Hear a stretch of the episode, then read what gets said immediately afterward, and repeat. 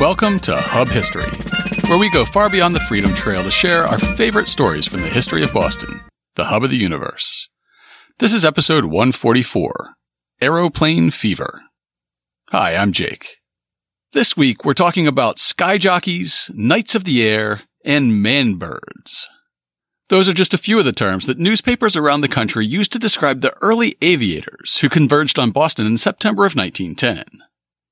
The first Harvard Boston Aero Meet was the largest and most exciting air show the world had ever seen, and it left Boston gripped by a bad case of aeroplane fever. Famous pilots from the US and around the world, including even Wilbur Wright, would compete for cash prizes in a number of categories. Those categories included a high stakes race to Boston Light in the Outer Harbor. Tens of thousands of Bostonians gawked at the spectacle, reporters provided breathless coverage, and the military watched carefully to see if these newfangled flying machines could ever be useful in warfare. The event was so successful that the organizers extended it by two days beyond what was originally scheduled, then follow up meets were scheduled for the next two years. But before we talk about the Harvard Boston Aero Meet, it's time for this week's Boston Book Club selection and our upcoming historical event. Our pick for the Boston Book Club this week is The Race Underground. A few months ago, we featured the book by Doug Most that details the race between Boston and New York for the first subway system. We just discovered the PBS American Experience documentary based on the book, which was released in 2017, and which is described as follows. In the late 19th century, as America's teeming cities grew increasingly congested, the time had come to replace the nostalgic horse-drawn trolleys with a faster, cleaner, safer, and more efficient form of transportation. Ultimately, it was Boston, a city of so many firsts, that overcame a litany of engineering challenges, the greed-driven interests of businessmen, and the great fears of its citizenry to construct America's first subway.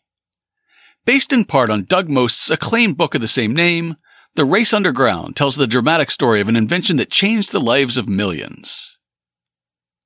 Love it or hate it, the T is intrinsic to the Boston experience. To give context for the film, PBS offers several interesting articles and features on related subject matter. Benjamin M. Schmidt's article, What the Maps Miss, examines how subway maps have led city dwellers to develop mental maps that are very different from geography, and it includes an overlay of a distorted T map on Google Maps to illustrate his points. If you consider yourself to be a master of trivia, you can take Thomas Edison's 146 question intelligence test, reportedly given to anyone who wanted to work for him. We knew the answer to the first question, but it quickly went downhill from there. The questions include Where is the Imperial Valley and what's it noted for? What is artificial silk made from? What is the weight of air in a room 20 by 30 by 10 feet? Who was Plutarch? Along with Thomas Edison's test and T trivia, the PBS website has digital shorts on the blizzard of 1888, which was arguably one of the biggest catalysts for constructing the subway. And you can take a look inside the MBTA signal shop.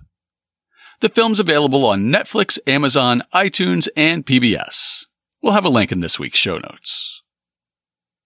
And for our upcoming event this week, we have a brown bag launch at the Massachusetts Historical Society this Friday, August 9th.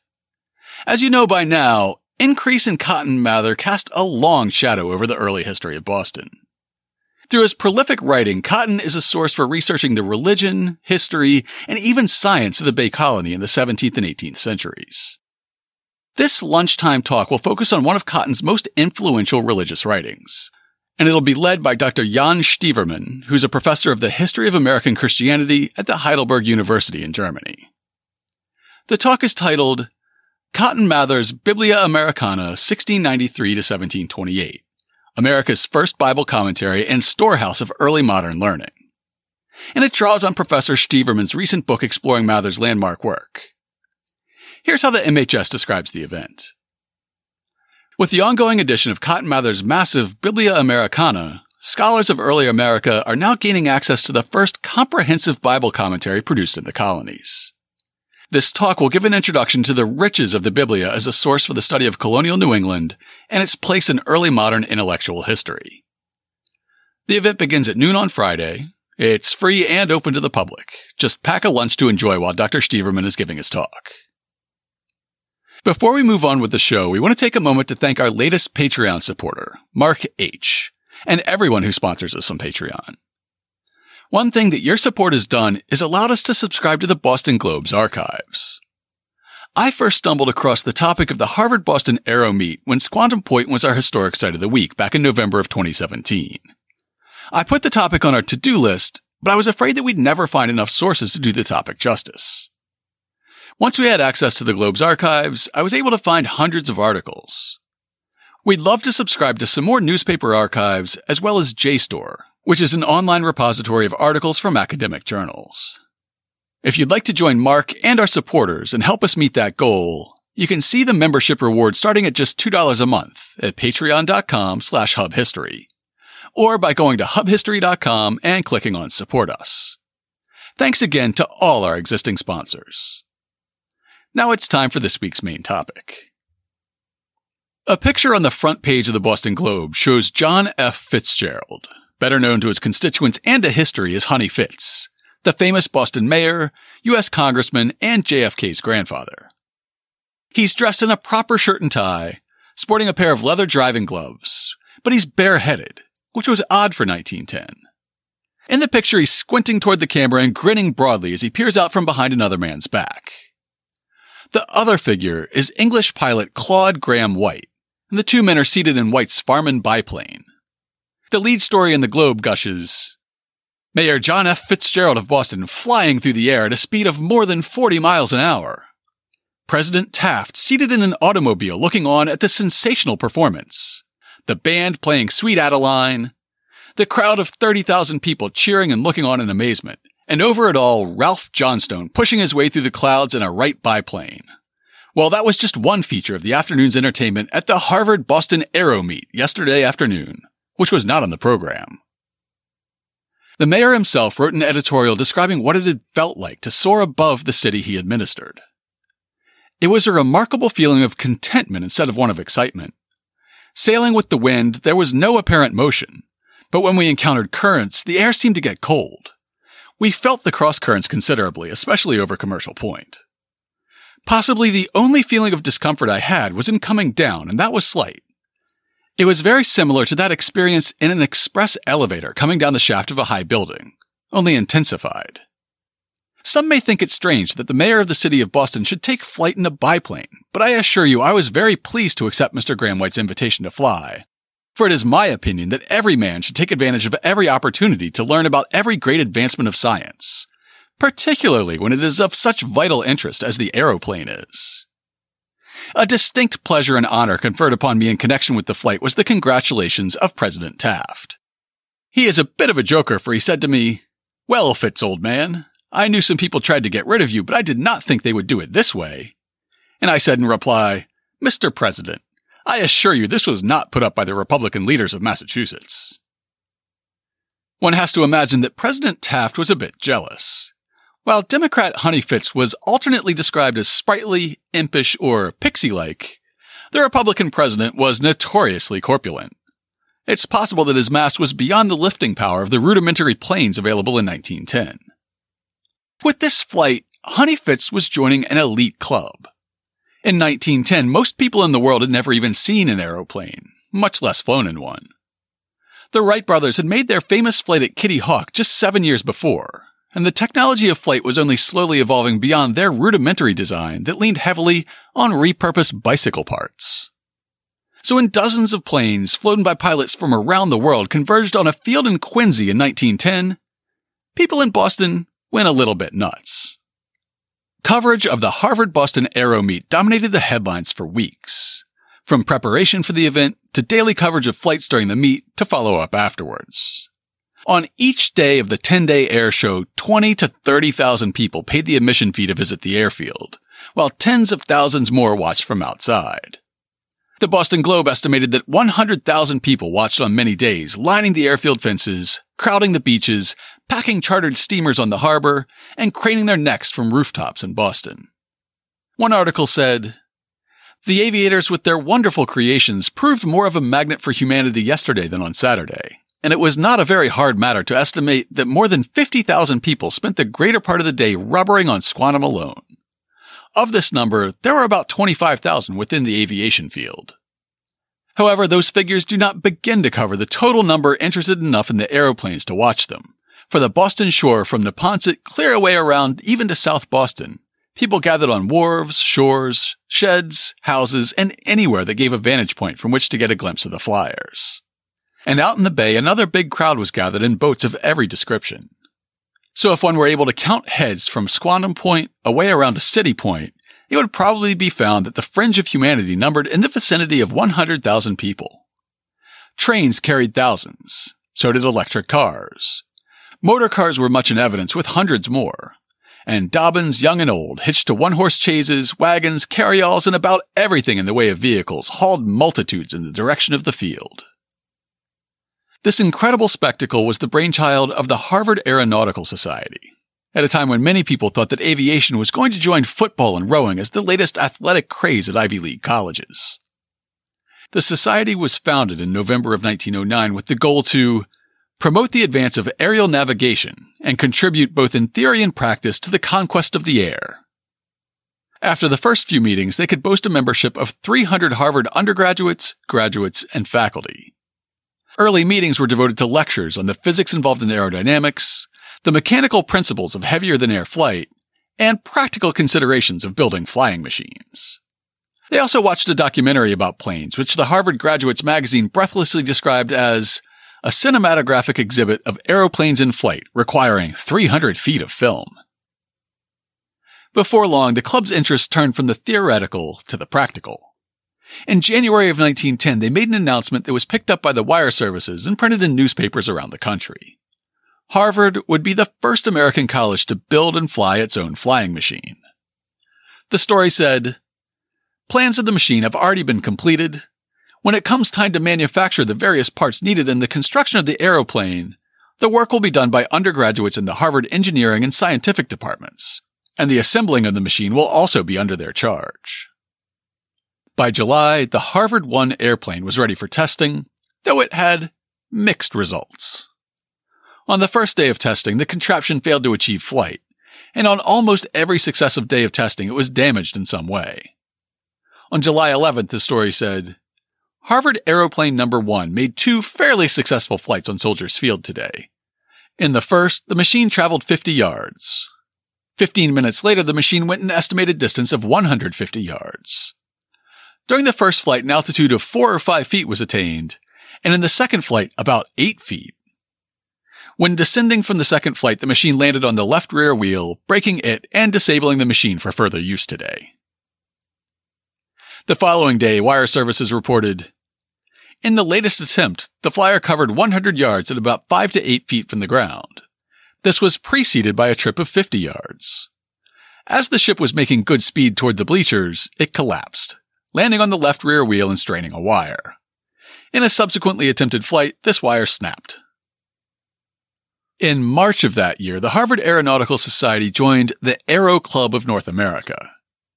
This qualified them to compete against other schools and clubs in domestic and international flying competitions.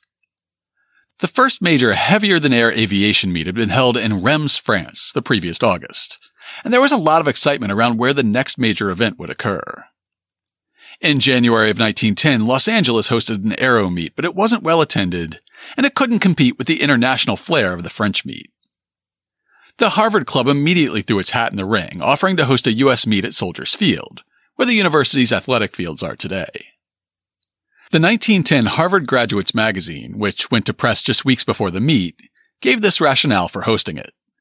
The purpose of the meet is to obtain money for the society to build machines, conduct scientific aeronautic experiments, and to advance the science of aeronautics in general, and the interest in aeronautics at Harvard. The more money the society can get from this meet, the more useful it can be in the promotion of aeronautics and the construction of safe and efficient machines.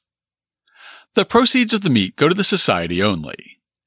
An aeronautic club at the present time might be either a sportsman's club, as the shooting club, or a scientific organization as the engineering club.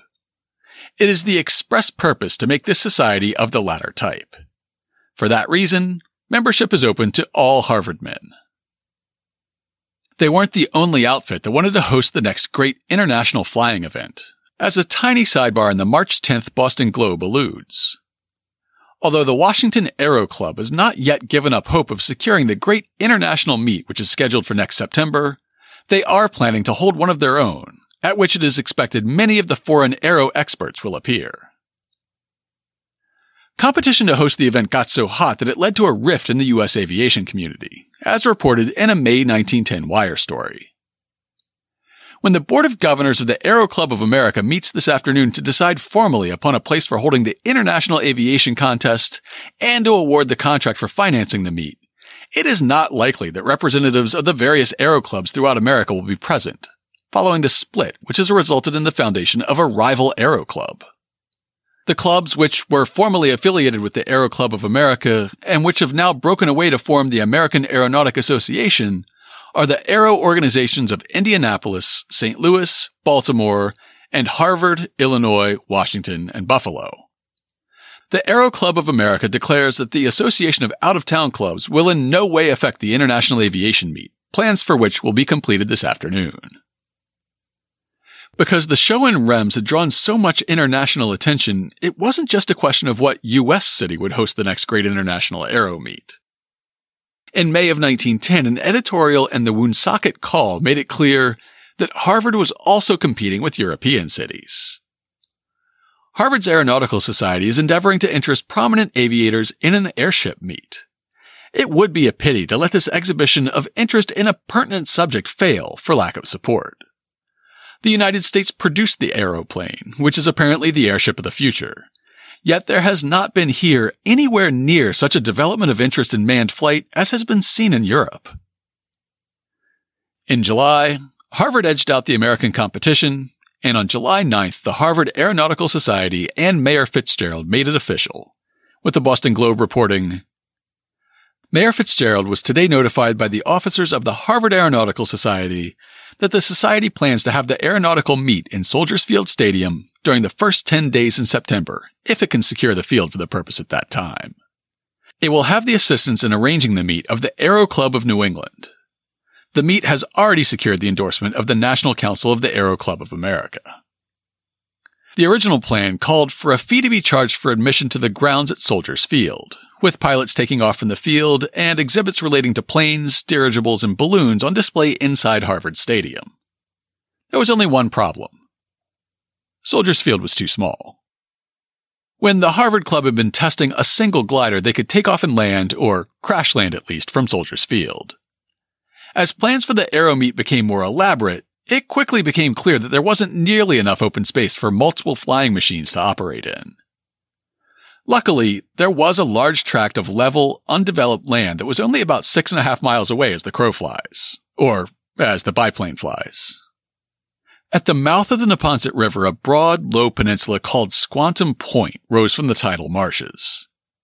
For centuries, its primary use had been to graze cattle on the marsh grasses, but since the 1880s, development had been creeping closer.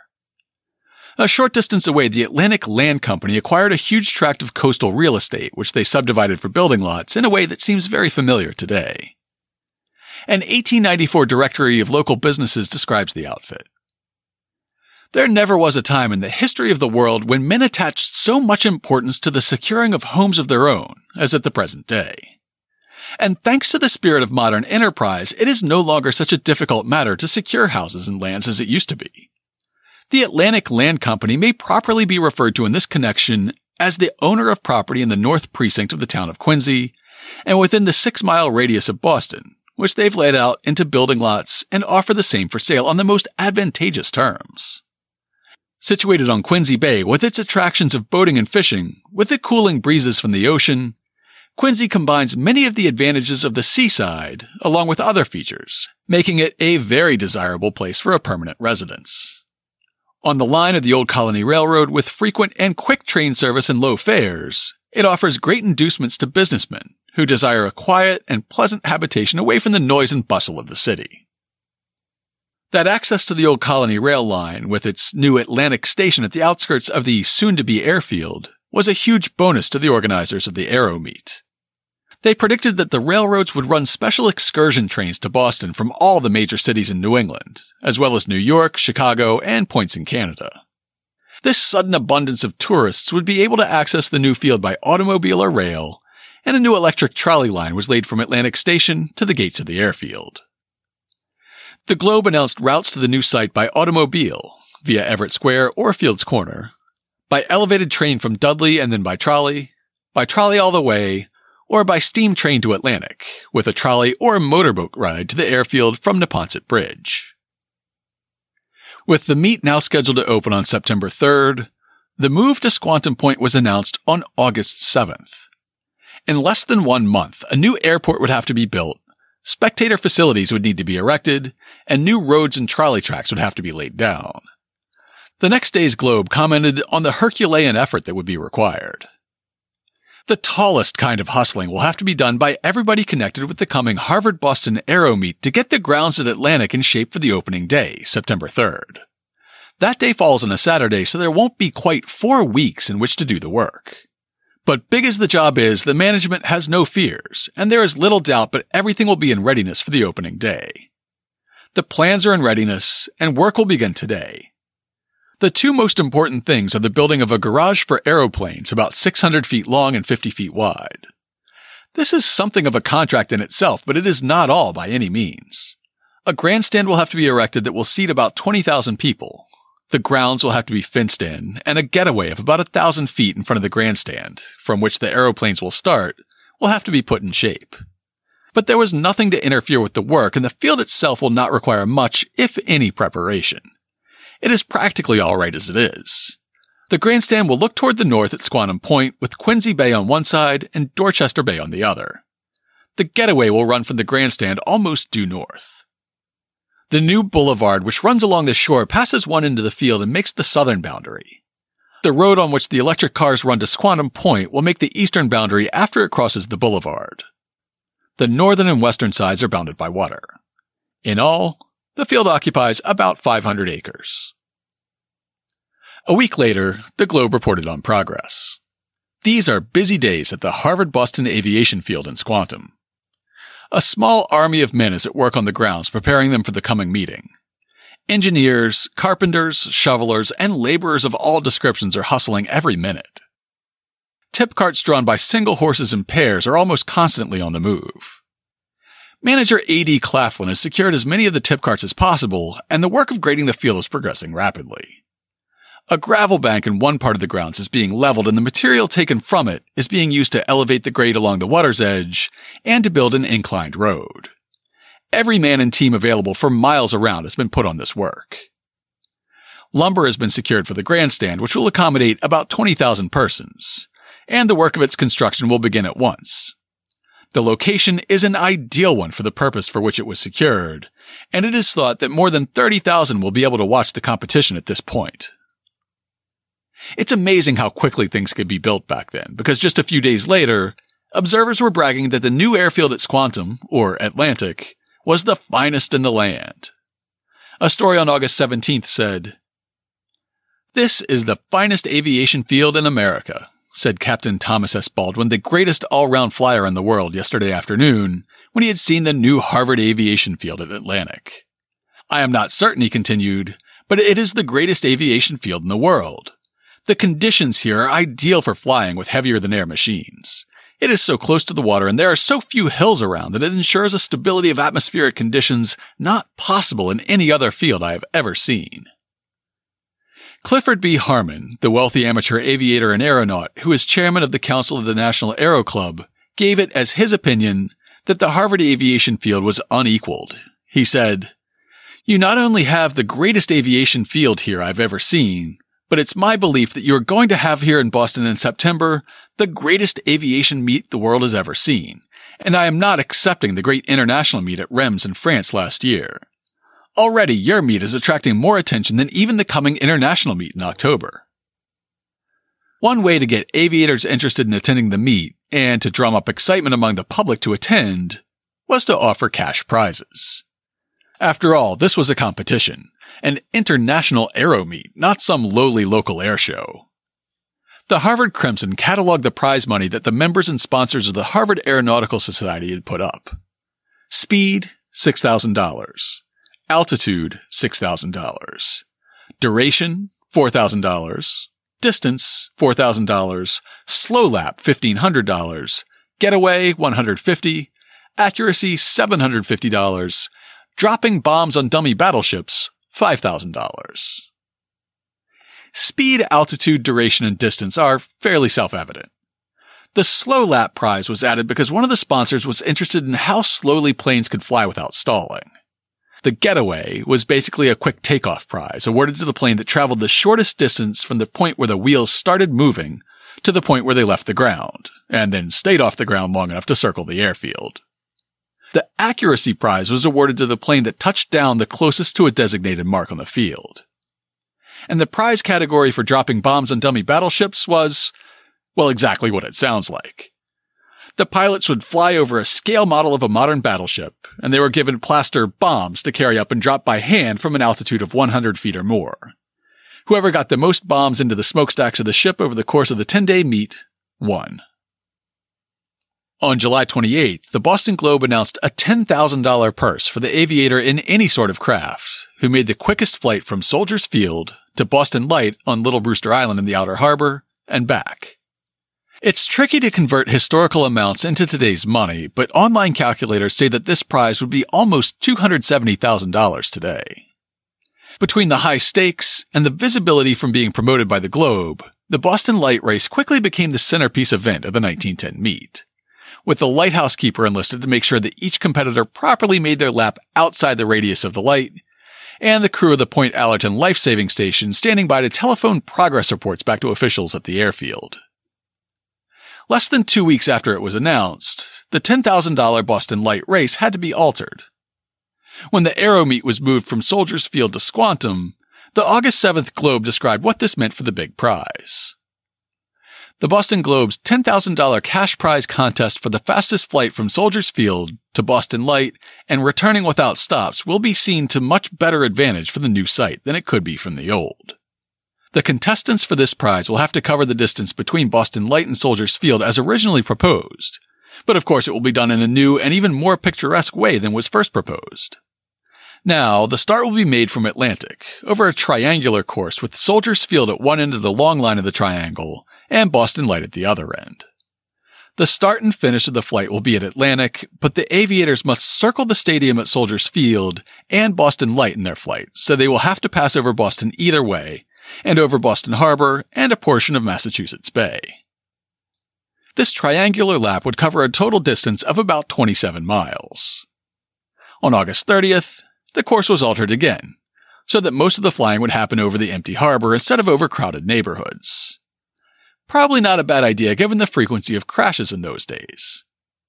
This third course called for flyers to complete a lap around the new two mile aviation course at Squantum, fly out and make a lap around Boston Light, return to the field, then fly out and make a lap around the Massachusetts State House. Then they'd return to the field again and complete another lap around the two mile course. All told, it was advertised as 28.78 miles to be completed nonstop. Not a big deal today when flights out of Logan Airport pass Boston Light after about two minutes if they're on the right flight path. Back in 1910, though, it was a very big deal. At the time, airplane flights were often measured in feet rather than miles. It was one more way to drum up interest and boost attendance at the meet. With the prizes, date, and revised location for the Air Extravaganza set, it was time to promote the event. The Harvard Aeronautical Society produced a set of beautiful posters that show a monoplane and two models of biplanes soaring through a perfect summer sky over Boston Light. Ads ran in all the local papers for weeks before the show and every day during it. Alongside the ads promoting admission to the grounds at Squantum, there were ads for steamboats from the Bayline Wharf and Rowes Wharf to watch the festivities from the water, automobile rentals to reach the airfield easier, cigars to smoke while you watched, and cafes to eat in after the Aero meet. Most important of all was the promotional coverage carried by the Globe. With the Boston Light Prize, they had a $10,000 stake in the success of the Aero meet. From the time they announced the prize until the show was over, the Boston Globe carried stories about the Harvard Boston Aero meet every day for months. Most days, they found room on the front page, and even when they didn't, there were stories on the inside pages. This coverage helped convince the wire services to pick up stories about the event as national news, and it drove Boston into a state of near frenzy, to the point that the front page on August 26th announced that Boston was suffering from an attack of aeroplane fever. This sudden epidemic meant that spectators would be willing to pay to watch the show. The basic admission fee was $1 per day to enter the grounds. If anyone wanted to sit in the newly constructed grandstands, that would cost an extra 50 cents.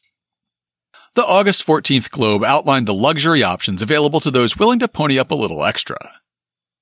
Stationed in front of the grandstand and separated from it by a clearing of about 100 feet in depth will be 30 boxes, seating 12 each. These may be had for $250 for the season or throughout the meet.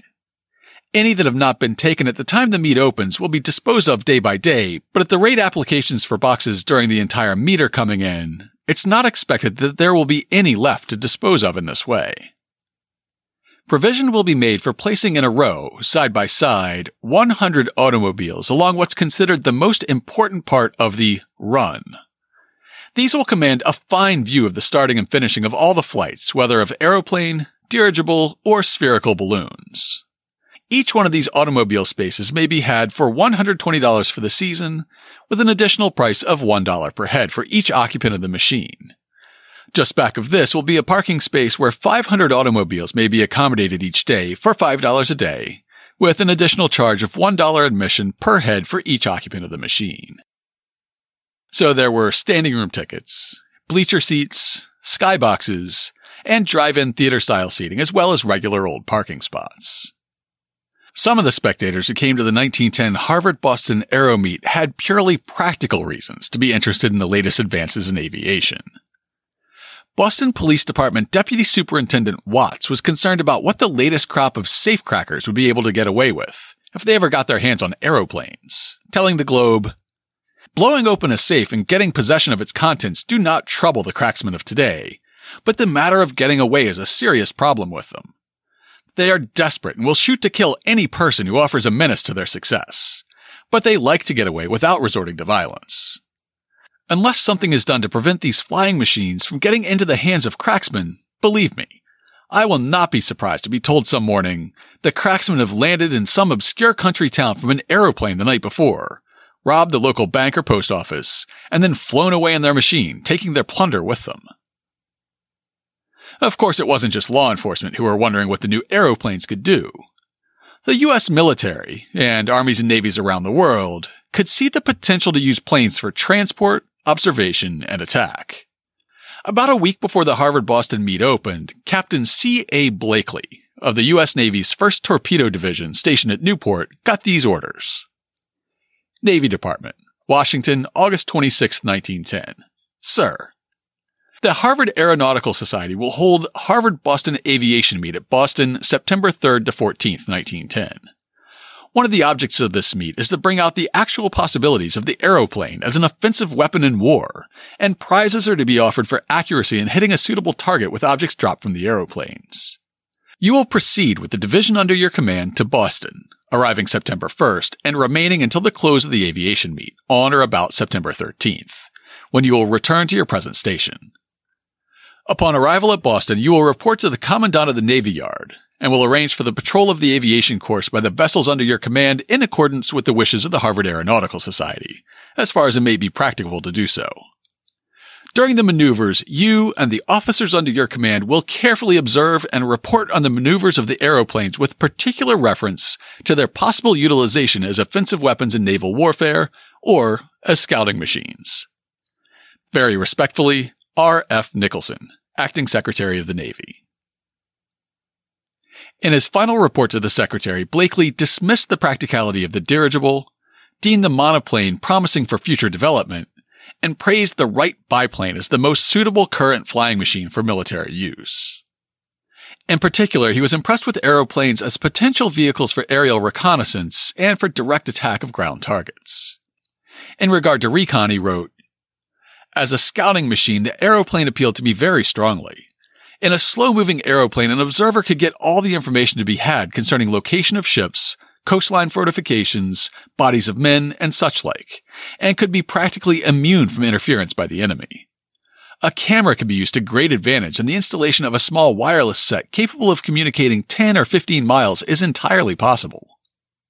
I had the pleasure of accompanying Mr. Charles Willard in a flight in his Curtiss Special. During this flight, while at an altitude of about 400 feet, not only could I see clearly the outlines of everything in the vicinity of the coastline of Squantum Point and of the islands in the near vicinity spread before me as clearly as if they had been drawn on a blueprint. If I had had cross-ruled paper and a pencil, I could have traced in these outlines with ease and a fair degree of accuracy. I could not fail to grasp the location of prominent points with reference to surrounding objects. This was impressed upon me as I passed over one of the grandstands, when I noted the peculiar angles which the other ones made with the one directly under me. Had I been standing on the ground, I could not have told this angle within two or three points. The sensation produced by an aeroplane flight is quite naturally different from those attending all other means of locomotion. In fact, it is quite indescribable. The dizzy sensation that I've often felt while standing on top of a high building or precipice was entirely absent, and I thoroughly enjoyed the flight. The captain was less enthusiastic about the possibility of using planes to attack targets on the ground. One hopes that he had retired long before Pearl Harbor because he just couldn't imagine that the aeroplane would ever pose a serious threat to a battleship. One of the most spectacular performances was the bomb dropping. The outline of a battleship was marked out with whitewash on the field, the funnels about 14 feet in diameter representing bullseyes. Plaster of Paris bombs were dropped from a height of not less than 100 feet, and in some cases bullseyes were made. This phase of the bomb dropping was very pleasing to the spectators, but in my opinion was of little value in demonstrating the utility of the airplane as a weapon to be used against battleships, as ample protection could easily be provided against a hit, and the aeroplanes, at a height where there would be a probability of hitting the battleship, would be well within reach of rifles and shrapnel.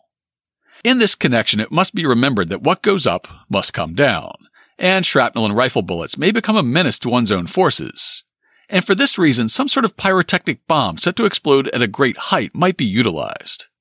The chance of hitting a battleship or any restricted target of reasonable dimensions from a height sufficient to ensure the aviator immunity from injury by the battleship's weapons is very small. Future development of the aeroplane may give reasonable ground for believing that there is efficiency in the aeroplane as a bomb thrower where the target is more or less restricted. Despite his skepticism of some elements of the meet, Captain Blakely concluded his report to the Secretary of the Navy by saying, All who came to the grounds as skeptics went away marveling. Blakely would be far from the only observer to marvel at the spectacle to be seen at Squantum. In the last few days before the meet opened, fans were starstruck as the most famous names in aviation began visiting the airfield, getting the lay of the land, and putting the finishing touches on their flying machines. Among the most famous visitors were Walter Brookins, Clifford Harmon, Claude Grahame-White, Glenn Curtiss, and Wilbur Wright himself. Each professional pilot also had a ground crew of mechanics to make sure their machines were in good shape before each flight, and there were about eight professional teams at first. Along with the pros, a large group of amateurs began setting up shop on the day before the meet opened. It seems like pretty much anyone who owned a plane and could find a way to ship it to Quincy was streaming into Atlantic Field. I say owned a plane because the plan to have eight of the nation's largest balloons take part in the meet had been scrapped when the aeronauts realized that the prevailing winds at Squantum would almost certainly carry their crafts out over the ocean, to certain doom. An exception was made for dirigibles, which are rigid balloons that can steer under their own power. Think of the Goodyear blimp, but much more primitive. The most famous dirigible of the 1910 Harvard Boston Aero Meet belonged to Cromwell Dixon. Dixon was 18 years old, and he had built the airship himself, making a splash at some air shows in the Midwest. He had promised to fly from Squantum to the State House two days before the meet officially opened, but his plans had to be scrapped due to bad weather. A persistent rain kept his dirigible grounded, and it kept the heavier than air pilots from running test flights. The next day, he made the first flight from the field. As the rain came down, the professionals tinkered with their machines, and the fans clamored to finally see some flying. Dixon trotted out in the rain, cast off his tethers, and fired up the engine. Soon, he had made a few laps around the field, but it was still too dicey to head for the State House. He did manage to inspire Claude Grahame-White to take his monoplane up to keep the people happy. Here's how the Globe described that first flight. Grahame-White rose like a partridge from the ground, swept up to a level of about 800 feet, and in an ever widening circle soared over Quincy Bay and the islands in the harbor, over Dorchester Bay, almost to South Boston, then over Savin Hill into Ponset, and straight over the field again. And in a shorter circle on a lower level, he swooped down with the grace of a gull and alighted at almost exactly the spot from which he started. It was such a clean, such a perfect, such an imposing flight all done so naturally and with such absolute certainty and masterfulness that the 1,000 or more people on the field gave a cheer, rushed toward the cool, smiling young man as he stepped from his machine, and almost swept him off his feet in their enthusiasm. Nothing like this flight by Grahame-White in a Blériot monoplane had ever been seen in the United States before, and it amazed even those who were thoroughly familiar with the birdmen who fly in biplanes. It amazed them because it was so much like the real thing, a bird in flight for that is exactly what this monoplane looks like. A great soaring bird traveling at a speed of between 50 and 60 miles an hour. Grahame-White was in the air exactly four minutes and a half, but they were precious minutes to all those who have been working for weeks over this meet to see somebody do just one thing fly. On September 3rd, however, the weather cleared for a while and the meet opened. All the professionals and some of the amateurs got their craft up in the air, though Clifford Harmon wrecked his biplane when one wheel stuck in the mud while he was taking off. They went through the motions of competing in the different prize events, which a wire story summarized pretty succinctly. Summarizing the events of the day, there was one entry in the bomb dropping contest, two for speed, three for endurance, and three for distance over a course which was one and three quarter miles in length. The crowd didn't seem to care how fast or how far or how accurately the planes went. They were simply happy to see planes flying. Again, it was something that most people in the world had never seen before. If someone made a short takeoff or dropped a plaster bomb on a fake battleship or set a speed record, well, that was just icing on the cake. Marginal weather plagued the meet for days, with most of the planes being grounded on the second day of flying. Cromwell Dixon decided to take advantage of the crowd's undivided attention and make an attempt to fly to the State House that day. Soon after takeoff, however, it became clear that there was something wrong. The Globe relates, Hardly had he begun to ascend above the tops of the big tents, however, before it was apparent to both Dixon and the onlookers that something was awry with the mechanism of the motor, for it began to skip and miss explosions. Dixon was seen to climb nimbly along the triangular framework beneath the big envelope and attempt to remedy the trouble. After some work, it was very evident that the difficulty required more than momentary attention. And as the balloon was rising rapidly all the time, Dixon vainly tried to work his rudder in such a way as to point the nose of the envelope into the southwest wind. By this time, the balloon had reached an altitude of about 100 feet, and it was obvious that both pilot and craft were fated for a long drift out over the water of the harbor, unless something was done immediately to alter the course of the runaway dirigible. The watchers below called out all sorts of instructions to the marooned air skipper, but of all those watching the course of the apparently helpless pilot, the latter possessed the coolest head. He skipped along the framework until he was actually poised at the very end of the structure and hung there for several seconds, clinging to the netting. Eventually, Dixon gave up on the midair repairs and managed to catch an air current that was heading over the airfield.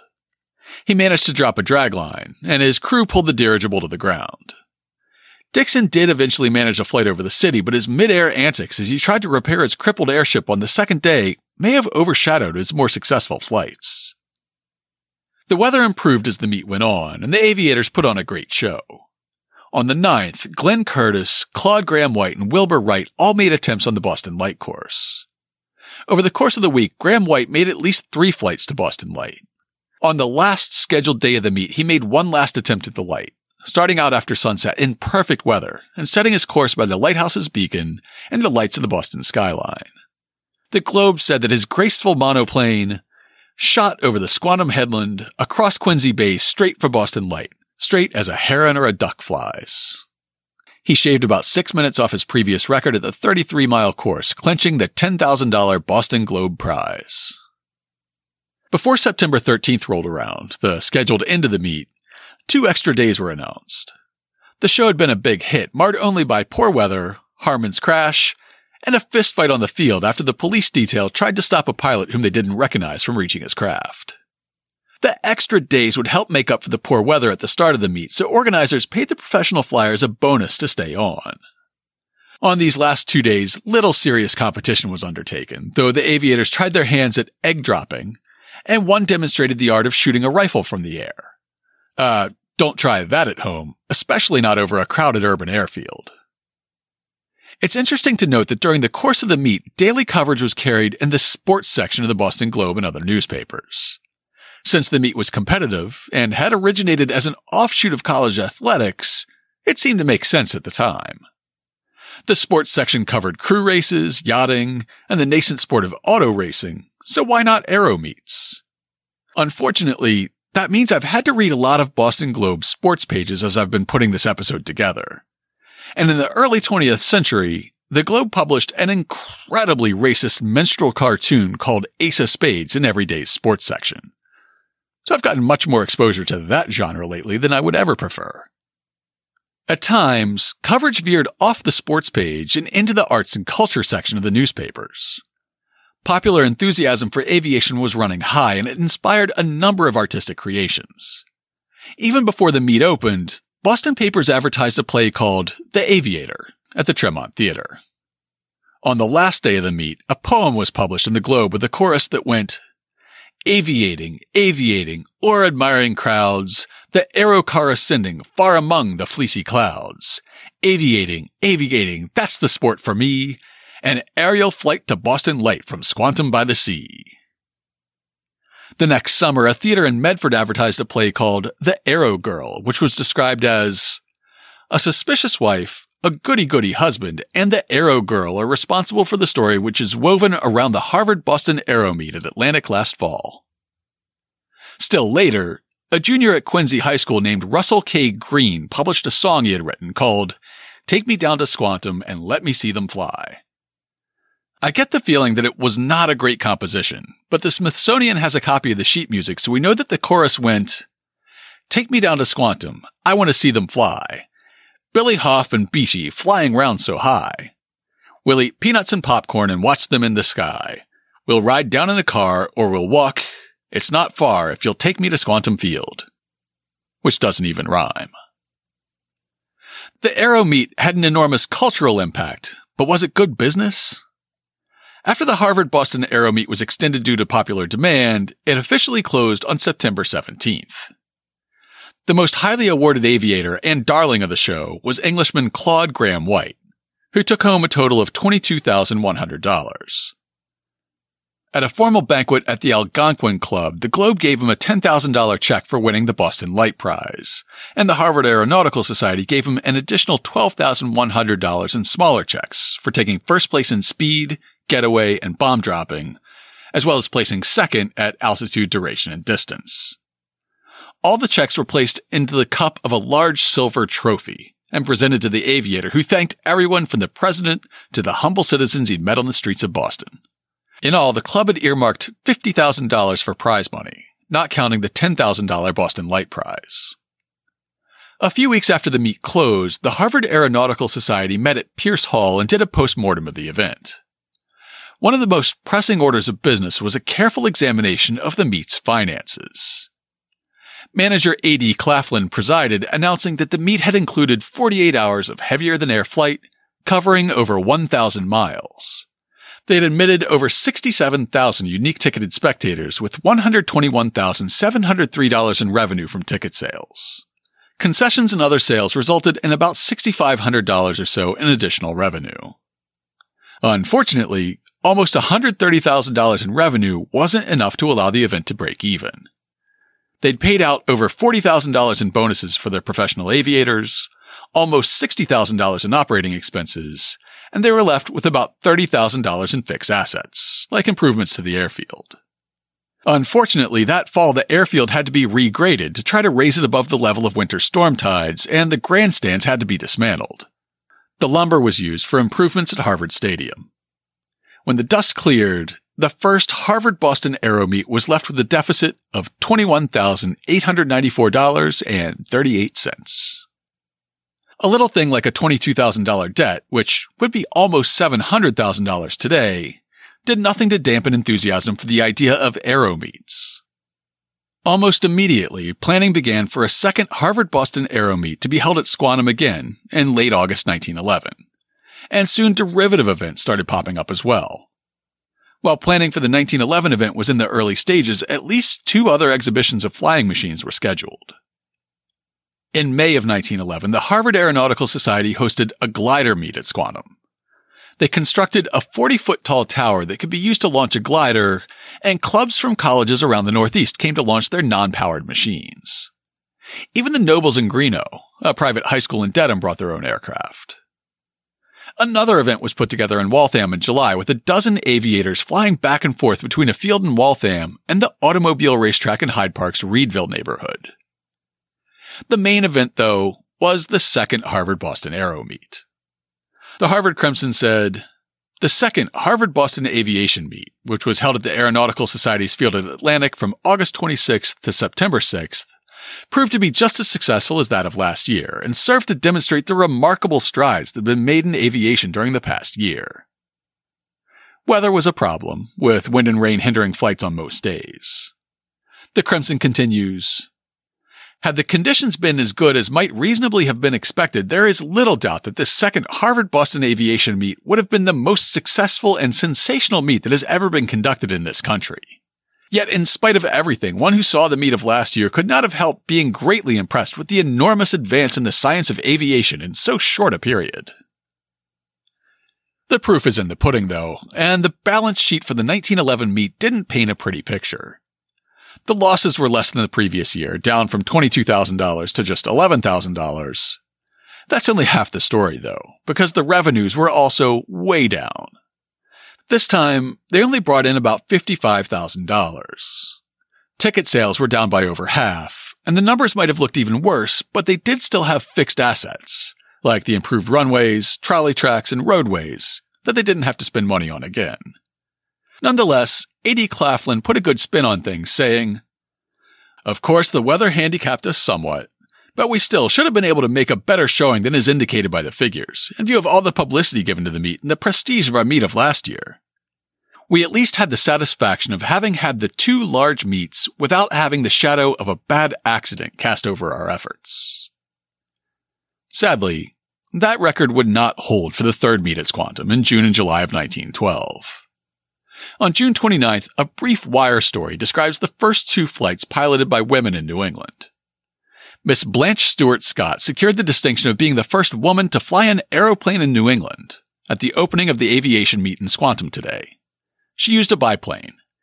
Later, Miss Harriet Quimby made a half hour's flight in a new monoplane. A photo taken by Herald Traveler photographer Leslie Jones on July 1st shows a man in shirt sleeves running through the waves at the water's edge with a body slung over his shoulder. A group of men runs to meet him. It's a beautifully composed snapshot implying frenetic action, even in a static black and white photo. Leslie Jones was a heck of a photographer. The body is Harriet Quimby. While banking over the bay, she lost control of her Blériot monoplane.